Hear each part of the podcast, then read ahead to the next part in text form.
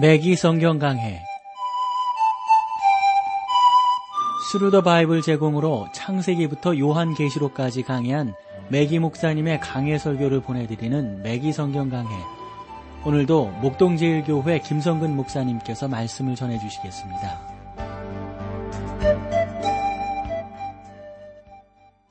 시청자 여러분 안녕하셨습니까? 매기 성경 강해 자 오늘부터 여러분들을 미가서로 이제 모시겠습니다. 하나님께서 이 미가를 통해서 또 어떻게 우리 가운데 말씀을 해주실지 우리 기대하는 마음으로 함께 말씀을 상고하도록 하겠습니다. 그래서 먼저는 늘 우리가 매기 성경 강의를 나누면서 나누었던 것이 항상 성경의 서론이었습니다. 그 서론에 대해서 우리가 좀 더 정확히 안다면 그 말씀이 무엇을 의미하고 있는지 분명하게 알 수 있으리라고 봅니다.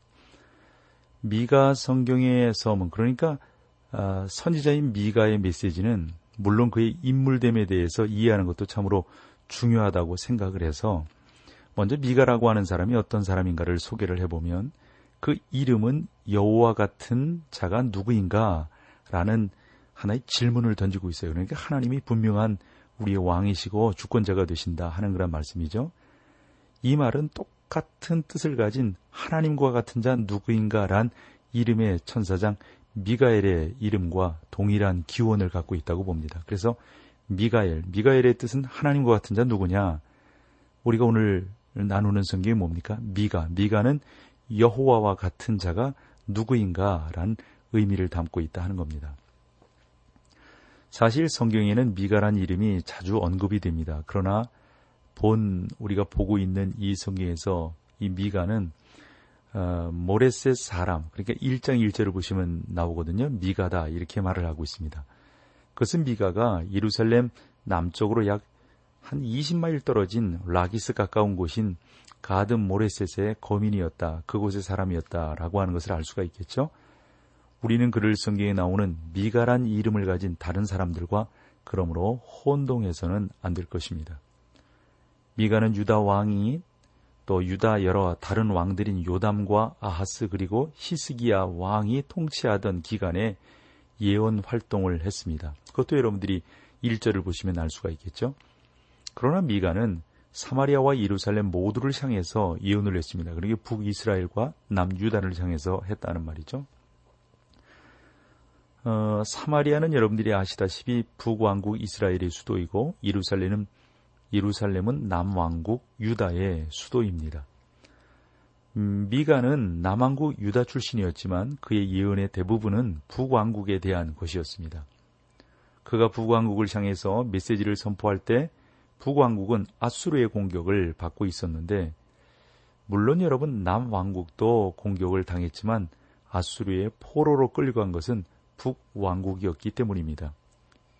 미가는 세 명의 다른 선지자인 이사야, 호세야 그리고 아모스와 동시대 사람으로 어, 알려져 있습니다. 따라서 그는 이사야와 더불어 잘 아는 아마도 친구 사이이지 않았겠는가. 뭐 예언자들이야 하나님의 말씀을 전하는 사람들이야 아무래도 통용하고 있었을 테니까 말이죠. 그래서 그의 예언은 이사야의 예언의 축소판이다 이렇게 불려지고 있습니다. 두 사람의 예언 사이에는 실제 거의 똑같은 것들이 많은데요. 연구를 해보면 미가는 소선지서 가운데 가장 많이 읽힌 책입니다. 미가서는 문체에 있어서도 가장 훌륭한 어떤 그 장문을 가지고 있다. 이렇게 성경학자들은 이야기하고 있습니다.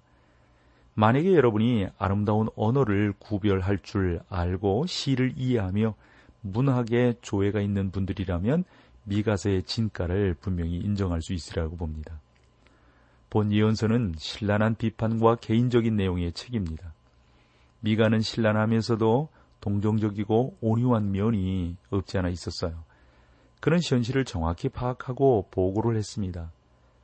오늘날로 말하면 그는 훌륭한 뭐라 그럴까요? 좀 종군 기자 같다거나 그럴까요? 정확하게 보고 분명한 사실들을 알고 싶어 하는 사람들에게 증거해 주었다는 겁니다. 그의 훌륭한 보고문에서는 하나님의 무한한 자비와 그분의 심판을 얼마나 잘 조화스럽게 설명을 해주고 있는지 아주 뛰어난 면들을 볼 수가 있습니다. 미가서에서는 일반 신앙인들이 비록 그것이 본 예언서의 내용이라는 사실을 의식하지 못하지만 잘 알고 있는 유명한 구절 구절들을 이렇게 증거함으로 사람들의 관심을 쏟고 있습니다. 그런 것들이 이 미가서에 몇 군데 나오고 있어요. 미가는 임박해오는 아주 암울한 심판 앞에서도 이스라엘의 구속에 대한 영광이 다가오고 있음을 분명히 보여주고 있습니다. 그것이 바로 본 서신의 특별한 점이라고 볼 수가 있죠. 미가는 이스라엘 성읍들과 유다 왕국의 예루살렘에 대한 심판을 선포했습니다. 이러한 도시 중심에 있어서 그 나라의 백성들에게 주는 영향력은 그러므로 실로 컸다고 볼 수가 있는 것이죠. 그러한 도시들의 문제점은 오늘날 우리가 갖고 있는 문제들과 매우 흡사하다고 볼 수 있습니다. 미가는 이러한 도시에서 일어나는 폭력과 부패, 절도, 탐욕, 과도한 물질주의, 영적 공황 상태 그리고 성적 타락을 신랄하게 비판하고 있습니다. 따라서 우리는 미가를 도시의 선지자 이렇게 부르는 것이 합당하다고 생각을 합니다. 우리에게 있어서 미가서의 주제를 이해하는 것은 가장 중요한 것인데 전통적으로 미가는 심판의 선지자 이렇게 알려져 있거든요. 그것도 그럴 것이 미가서의 처음 세 장이 심판을 매우 강조하고 있기 때문이라고 봅니다. 그러나 처음의 세 장이 백성의 죄를 나무라는 것에 반해서 나머지 네 장은 위로의 장이에요. 우리는 그러므로 미가가 훌륭한 질문을 성경에서 가장 위대한 절 가운데 한 절 한 절 속에서 우리를 가르치고 있는데 그 한 절을 여러분들이 소개한다면 이런 거예요. 그것은 당신 즉 하나님과 같은 자 누구니까? 라는 질문에서 우리가 찾아볼 수가 있습니다. 우리는 미가가 본 예언서 전체에 걸쳐 이러한 주제에 대해서 강조하고 있다고 하는 것을 알 수가 있습니다. 그는 처음 좀 전에 말씀드린 것과 같이 세 장에서 하나님이 어떠한 분이시라 하는 것을 선포하고 증거합니다. 그래서 하나님은 심판의 왕이시다라고 하는 것을 증거하는데 그리고 나서 4장과 5장에서는 예언과 위로를 통해서 하나님께서 어떠한 분이심을 잘 보여주고 있습니다. 그리고 여러분 6장에 가서는 기도를 통해서 하나님께서 어떠한 분이시라고 하는 것을 말해주고 있고 마지막 7장을 통해서는 하나님께서는 용서하는 분이라고 하는 사실을 우리에게 깨우쳐주고 있습니다. 이러한 것이 바로 비록 작지만 미가서가 훌륭한 책인 이유가 되는 것입니다. 미가서의 대주제는 하나님의 심판과 구원입니다. 본 책은 우리에게 두 가지를 모두 보여주고 있는데 사실 저는 주와 같은 신이 어디, 어디 있으리까 주께서는 죄악을 사유하시며 그 기업의 남은 자의 허물을 넘기시며 인애를 기뻐하시므로 노를 항상 품지 아니하시나이다. 이게 7장 18절 말씀이거든요. 이 말씀이 저는 미가서의 그러므로 핵심 구절이라고 생각을 합니다. 하나님께서는 죄를 분명히 미워하시는 분이십니다. 죄인의 영혼을 사랑하시어 그들을 구원하시는 분이시기도 또한 하시지요. 심판을 가리켜 하나님의 외적인 역사라고 말을 합니다. 심판이 하나님의 그러므로 외적인 역사인 것은 하나님께서 심판을 행하시는 것을 원하시지 않기 때문이다 하는 것이죠. 그러나 하나님께서는 거룩하시고 죄를 미워하시기 때문에 사소한 죄도 묵인하고 넘어가실 수가 없습니다. 따라서 심판 이외에 다른 방법이 있을 수가 없는 것이죠. 그러나 죄인의 영혼에 대한 하나님의 사랑은 여전하십니다. 하나님께서는 죄인을 구원하기 원하시기 때문에 그들이 믿음으로 어, 당신께 나오면 음, 바로 구원을 얻게 되는 것이죠. 바로 그렇게 하나님께서는 받아주시는 것이죠. 우리는 비록 작은 이 미가서이지만 여러분 우리가 그 아가서를 보면서도 매우 재미있는 것들, 아주 흥미있는 것들을 배우지 않습니까? 그렇듯이 이 미가서를 통해서도 우리는 아주 중요한 것들을 배울 수 있다고 봅니다. 특별히 미가서에 보면은 들을지어다 이런 명령어들이 있어요. 대개 1장 2절, 3장 1절, 6장 1절 이렇게 세 군데 아주 중요한 명령어가 시작이 되는데 이 시작되는 그 명령어 속에는 세 개의 메시지를 담고 있음을 여러분들이 앞으로 우리가 함께 나눌 때 좀 이렇게 주의 깊게 보셨으면 합니다. 어, 그 첫 번째 메시지는 모든 백성을 향한 선포예요. 그리고 3장 1절에서 들을지어다 들어라 이것은 아, 특히 이스라엘 지도자들에게 주는 메시지라고 봅니다. 그리고 마지막 세 번째 메시지는 개인적인 입장에서 이스라엘에게 회개하고 하나님께 돌아올 것을 호소하는 내용으로 기록되어 있는 것을 볼 수가 있습니다. 자, 여기서 우리 함께 찬송 나누고 그리고 계속해서 주의 말씀을 여러분들과 나누도록 하겠습니다.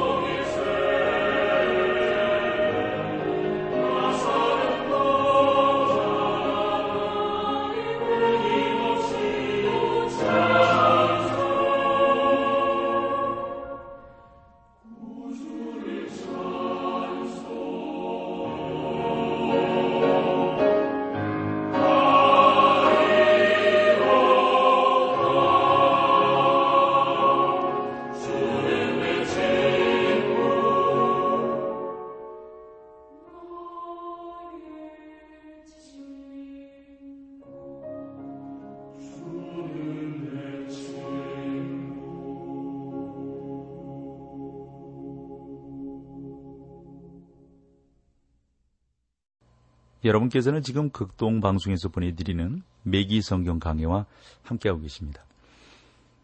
어, 저는 그 좀 전에 우리가 찬양 전에 말씀드렸던 그 세 가지 내용 있잖아요. 들을지어다 라고 하는 이 어떤 미가서에 나오는 아주 중요한 명령어 세 군데라고 말씀드렸어요. 1장 2절, 3장 1절, 6장 1절. 근데 저는 여기에서 지금부터 아주 오래전에 그 보았던 책인데요. 에, 우리가 여러분 그 성경을 연구하는 분들이 흔히 쓰는 말 중에 고등비평이라고 하는 말이 있어요. 그래서 고등비평에 대한 그 공격에 대해서 여러분들이 좀 간단히 언급을 하고 어, 요 내용을 좀 들어가려고 합니다.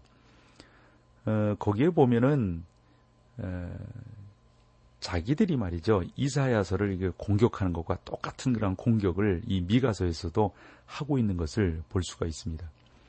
그들은 어, 그 책에서 자신들이 이사야를 공격하는 것과 같이 이 미가도 말이죠 아주 안 좋은 쪽으로 막 공격하는데 하지만 여러분 보수주의 계통의 학자들의 답변을 통해서 그러한 문제는 분명하게 해결되리라고 봅니다. 혹여 여러분들이 그러한 이야기를 들으신다거나 또한 그렇게 성경을 비판하고 비평하는 그런 내용들 우리가 흔히 그것을 고등 비평이라고 하는데요. 그런 내용들을 여러분들이 들으셨을 때 저랑 이제 이 어, 미가서를 함께 나누면서 좀 좋은 해결 방향 또 하나님께서 어떻게 이 성경을 통해서 우리 가운데 역사하시기를 기뻐하시는가 하는 내용들을 함께 나누고 알아들을 수 있기를 소망합니다. 따라서 그것에 대해서 저는 좀 어, 나누는 것은 시간 낭비라고 생각을 해서 좀 나누지 않고 그냥 지나가려고 합니다. 예레미야 선지자가 미가의 말을 인용했다는 것 그런 면에서 보면 또 아주 또 흥미있는 내용이 아닐 수가 없습니다. 이것은 그 당시 미가의 중요성을 우리 가운데 보여준다고 봅니다. 예레미야서 26장 18절에 보면 유다 왕 히스기야 시대에 모레넷 사람 미가가 유다 모든 백성에게 예언하여 가로되 만군의 여호와께서 이같이 말씀하시기를 시온을 밭같이 경작함을 당하며 예루살렘은 무더기가 되며 이 전에 사는 수풀의 높은 곳들 같이 되리라 하였으나 물론 백성들은 미가의 메시지에 귀를 기울이지 않은 것처럼 에레미야의 예언에도 물론 귀를 기울이지 않았단 말이죠. 그런데 미가가 창차 일어나리라고 예언한 것은 예루살렘에 그대로 일어났단 말이에요. 그래서 여러분 많은 설교가들 특히 강의 설교를 하기 원하는 그런 많은 분들은 어떻게 이런 부분들을 시작해야 될 것인가에 대해서 묻는단 말이죠. 그때마다 아주 좋은 그런 책들을 저도 소개할 수 있고 메기 목사님도 이런 식으로 말씀하고 있어요. 그럴 때마다 당신께서는 성경을 연구하기 원하는 모든 사람들이 제일 먼저 책 전체의 메시지가 무엇인지를 파악하기 위해 노력할 것을 권한다고 했는데 저도 그 말이 맞다고 생각해요. 그러니까 우리가 미가가 7장까지 있으니까 이것을 쭉쭉 자꾸 읽어보는 것이 성경 전체를 이해하는데 무엇보다도 중요하다고 봅니다. 우리가 뭐 초등학교나 뭐 이렇게 학교를 다닐 때도 보면 전체의 대강을 알기 위해서는 한 번 읽어도 어느 것은 알 수도 있지만 여러 번 읽어야 아는 그런 내용들이 많지 않습니까? 그 중에서 저는 성경은 여러 번 읽어야 그 중요한 내용이 무엇인지 우리 가운데 말씀되어지리라 이렇게 생각을 합니다. 그러니까 책의 전체적인 내용이 무엇인지를 알아야 합니다. 그리고 나서는 저자가 전하고자 하는 것이 무엇인지를 깨달아야 합니다. 그리고 마지막으로 책의 중심 메시지가 무엇인지를 발견하려고 노력하는 것, 이것이 무엇보다도 중요하다고 봅니다. 이런 것들을 알기 위해서는 이 미가서 전반에 대한 아, 내용들을 좀더 좀좀 적으면서 이렇게 하시는 것이 좋고 몇 번씩 읽으면서 나아가는 것이 좋은데 좀 여러분들에게 그런 면에서 이 미가서의 개요를 좀 말씀드리고 싶어요. 어, 여러분들이 이 내용을 좀 파악하시면 미가서를 이해하는데 참으로 어, 의미 있고 중요한 그런 깨달음이 있으리라고 봅니다. 미가서의 중요한 메시지는 선포와 예언, 호소, 그리고 용서를 통해서 하나님과 같은 자가 누구인지를 알리려고 하는데 그 목적이 있습니다. 이러한 메시지를 중심으로 해서 미가서가 어떻게 구성되어져 있냐면 1장에서 이제 크게 5등분해서 어, 4등분해서 아, 보기를 원하는데요. 먼저 첫 번째는 1장에서 3장까지입니다. 지난날 죄에 대한 지난날의 죄에 대한 죄에 대해서 장차 임하게 될 심판을 선포하는 것을 볼 수가 있습니다. 그래서 1장의 첫 번째 메시지가 뭐냐면 사마리아와 예루살렘에 대한 그 선포가 나오고요. 2장에서는 죄악상을 상세히 묘사하는 두 번째 메시지, 그리고 3장에서는 지도자들의 죄를 질책하는 선지자의 세 번째 메시지가 나와 있습니다. 그리고 크게 두 번째로 4장, 5장인데 과거 약속에 대한 미래의 영광을 예언하고 있습니다. 4장에서는 마지막 날들에 대한 예언이 나오고 5장에서는 그리스도의 재림과 왕국의 건설 이전에 있을 초림에 대한 예언이 나옵니다. 6장 세 번째로 보면 6장에서는 지난날의 구속을 이해로 현재의 회개를 촉구하고 있고 제 7장에서는 하나님의 성품과 행위 때문에 모든 죄를 용서하심을 잘 이렇게 기록을 하고 있습니다. 자, 1장으로 그럼 들어가 보죠. 1장에 있어서는 지난날의 죄에 대해서 장차 임하게 될 심판 중에서 사마리아와 예루살렘의 아, 그 심판을 선포하고 있는데 그래서 1장의 주제는 사마리아와 예루살렘에 대한 선지자의 첫 번째 메시지다. 이렇게 볼 수가 있습니다. 제가 그 서론을 하면서 이미 밝힌 것처럼 미가서의 처음 세 장은 경고의 메시지라고 말씀을 드렸어요. 분량이 작으면서도 아주 훌륭한 그런 내용을 담고 있는 이 미가서의 매 장은 모두 특별한 진술이 기록이 되어 있습니다. 그것이 한 절이든 아니면 어떤 때는 한 장 전체가 되든 여러 개의 절이 되든 여러분 참으로 중요하다고 하는 사실을 기억하고 이 미가서를 함께 볼 수 있기를 바랍니다. 먼저 1장 1절을 보실까요? 유다 여랑 요담과 아하스와 히스기야 시대에 모레셋 사람 미가에게 임한 여호와의 말씀 곧 사마리아와 예루살렘에 관한 묵시라. 반복해서 말씀드리지만 사마리아는 북왕국 유다의 수, 어, 북왕국 이스라엘의 수도였습니다. 이 성읍은 이스라엘의 왕인 오므리에 의해서 첫 번째 세워지게 되는데 우상 숭배의 온상이라고 보시면 됩니다.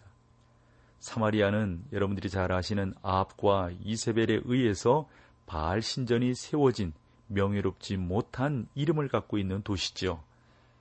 이 성읍은 매우 아주 좋은 곳에 아주 위치하고 자리를 잡고 있습니다마는 이 우상 숭배하는 것 때문에 폐망하여서 오늘날까지 그곳이 폐허가 되어져 있다 하는 것이죠. 그래서 저기는 뭐 이스라엘을 그렇게 뭐 많이 가보진 않았지만 이렇게 보면은 하나님께서 멸망하겠다고 말씀하신 곳들이 다 멸망되어져 있는 것들을 하나하나 확인할 수가 있었습니다. 황량하게 버려진 그곳의 모습은 사마리아에 대한 미가의 예언이 얼마나 정확하게 실현되었는지를 정말로 보여주는 그러한 하나의 산증거라고 볼 수 있습니다. 여러분들이 그래서 뭐 이스라엘을 여행하시거나 할 때 사마리아에 가보면은 그러한 모습들을 볼 수가 있단 말이죠. 그리고 그 1절에 보면 어, 모레셋 사람 이렇게 표현되어 있는데 이게 미가가 예루살렘 남서쪽에 위치한 가드 모레셋 출신이라고 하는 사실을 여기서 보여주고 있죠. 그래서 다른 성경들도 이렇게 보면서 미가를 보면은 미가는 남한국 사람으로서 이스라엘과 유다 두 왕국에 대한 예언 활동을 했는데 그의 중요한 메시지는 언제나 북왕국을 향해서 주어지고 있다 하는 겁니다. 저는 지금까지 이러한 내용에 대해서 좀 성경을 연구하면서 종종 저 의문 아닌 의문을 가졌어요. 왜 남유다 사람이 북이스라엘에 가서 예언을 한단 말인가? 미가와 동시대 사람이었던 이사야는 남왕국에 대한 예언 활동을 한 선지자 아니겠어요? 그렇다고 보면 아마 이사야보다 이 미가는 나이가 어렸지 않겠는가? 미가는 하나님께 자기를 통해서 북왕국에 전할 메시지를 주시기 때문에 이사야는 남왕국을 돌아보아야 할 것이라고 아마 우리는 일반적으로 생각할 수 있다고 봅니다. 우리는 미가가 자신이 메시지를 선포하는 것이 누구라는 것을 분명히 밝히고 있기 때문에 그에 대해 잘못 이해하는 일은 아마 없으리라고 생각합니다. 자, 오늘 여기까지 하고요. 다음 시간에 또 여러분들을 미가서로 모시도록 하겠습니다. 오늘 함께 해주셔서 고맙습니다. 매기 성경 강해 지금까지 Thru the Bible 제공으로 창세기부터 요한계시록까지 강해한 매기 목사님의 강해 설교를 목동제일교회 김성근 목사님께서 전해주셨습니다. 이 시간 방송 들으시고 청취 소감을 보내주신 분께는 나침반 출판사에서 신앙서적을 보내드립니다. 청취 소감을 남겨주실 분들은 극동방송 홈페이지에 매기 성경 강해로 들어오셔서 사연을 남겨주시거나 문자로 참여하실 분들은 한 통에 50원의 유료 문자 샵 1069, 샵 1069번으로 보내주시기 바랍니다. 매기 성경 강해 오늘 순서를 마칩니다.